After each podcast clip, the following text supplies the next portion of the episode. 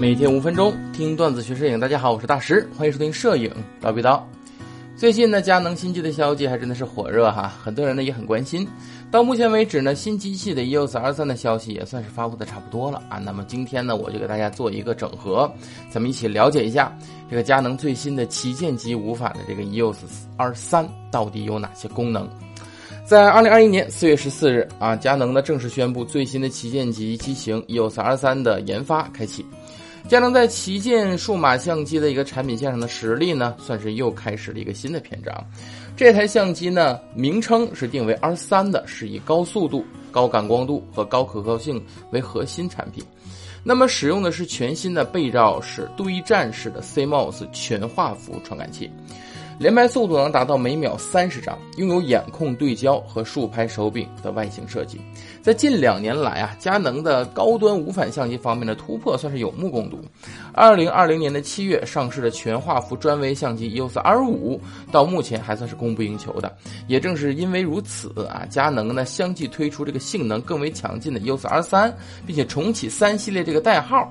我觉得算是可期的。其实啊，从名字来看以及外观配置来看，R 三都是 R 五之上一个级别的产品。R 五应该是对标单反时代的五 D 系列这种准专业级相机，而 R 三理论上应该是对标一 D 系列的专业级相机这么一个产品线。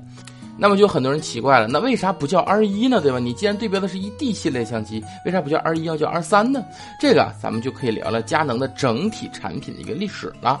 在佳能 EOS 旗下的产品编号其实是一三五六七这些编号，数字越小，相机越高端。三系列相机呢，在单反时代是空缺的，但胶片时代是有这个产品线的。例如说，经典的 EOS 三，哎，正是一款准专业级的一个相机。那么在我看来呢，这其实是一种营销手段啊，这是我个人的一个想法，你们想想对不对？好吧，我的想法是什么呢？我觉得这是佳能在给自己留后路。我举例子。如果这次的产品呢，它定名称定为二一啊，那么如果之后其他家没多久，其他家又推出一个更强的专业级相机，那怎么办？立刻更新一个二一二吗？对吧？那显然是不明智的，对吧？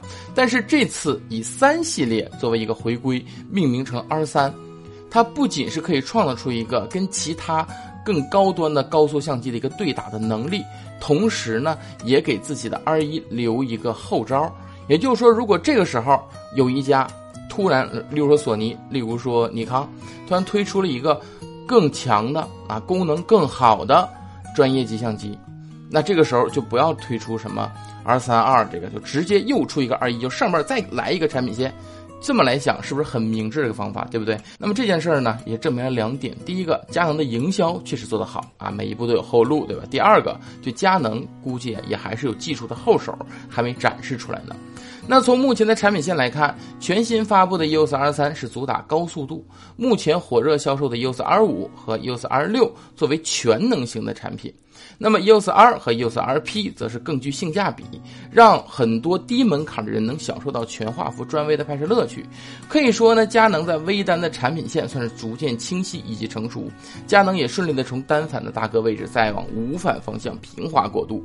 那么这次的 R3 究竟有什么核心实力呢？首先，在我来看，最为核心的实力自然是 EOS R3 上搭载的三十五毫米的全画幅背照式堆栈式的 CMOS 图像传感器。虽然 EOS R3 的像素数量啊并未公布，但是对于佳能 EOS R5 这种成功的高像素、高性能兼顾的产品作为铺垫，我相信 R3 在像素上也不会特别弱。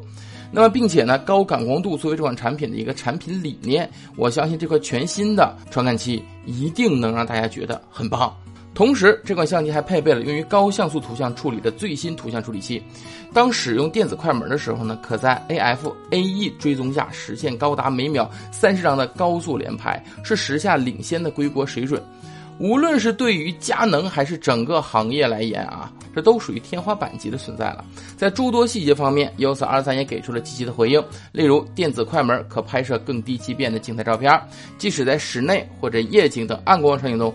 也能实现低噪点的动态背摄体摄影，呃，这对于野生动物或者体育拍摄而言呢，算至关重要的了。这也再一次的实现了高可靠性的方针，对吧？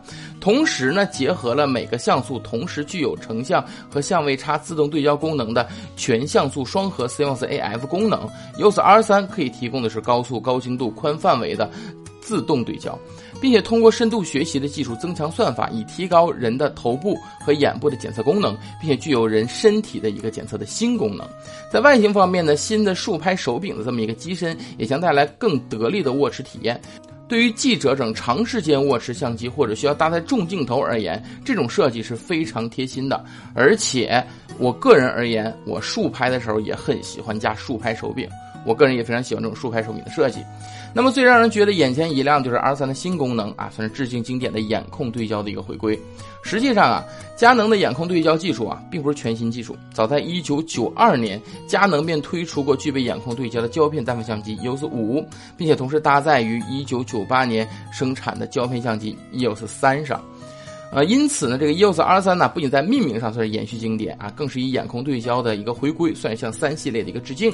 其实眼控对焦技术也并不难理解，主要就是在你拍摄呃静态照片的时候，取景器内部的结构会通过检测看向取景器的瞳孔运动来进行对焦。拍摄者你看哪儿，自动对焦的焦点就移动到哪个位置，实现多个被摄物体间快速有效的切换。因此，值得相信的是，眼控对焦技术将大大的提高抓拍时候的灵动性，并且让摄影师更具备主导权。对焦也将不再受限于手部操作的传统选取，让视觉本身可以进行更灵感的创造。如此强大的 EOS 三啊，在发布后呢，首次的战役。应该就是东京奥运会和紧随其后的北京冬奥会了。与 EOS R 三宣布同时开发的镜头呢，还有 RF 的四百、F 二点八和六百 F 四这种专业的大长焦的镜头，对吧？你可以说是。体育摄影或者快速摄影的一个左膀右臂，那么当然了，对于 EOS R3 本身而言呢，还有更多目前未宣布的功能值得期待。那么大家期待这个相机吗？或者说你买得起吗？突然这个文风一转是吧？因为我猜测这个相机的定价应该在四万多到六万多的这个价格区间之间，所以想一想，咱们自己的腰包是不是又要扁了？好，那么这一期我们的叨逼叨呢就到这里，咱们下期再见，拜拜。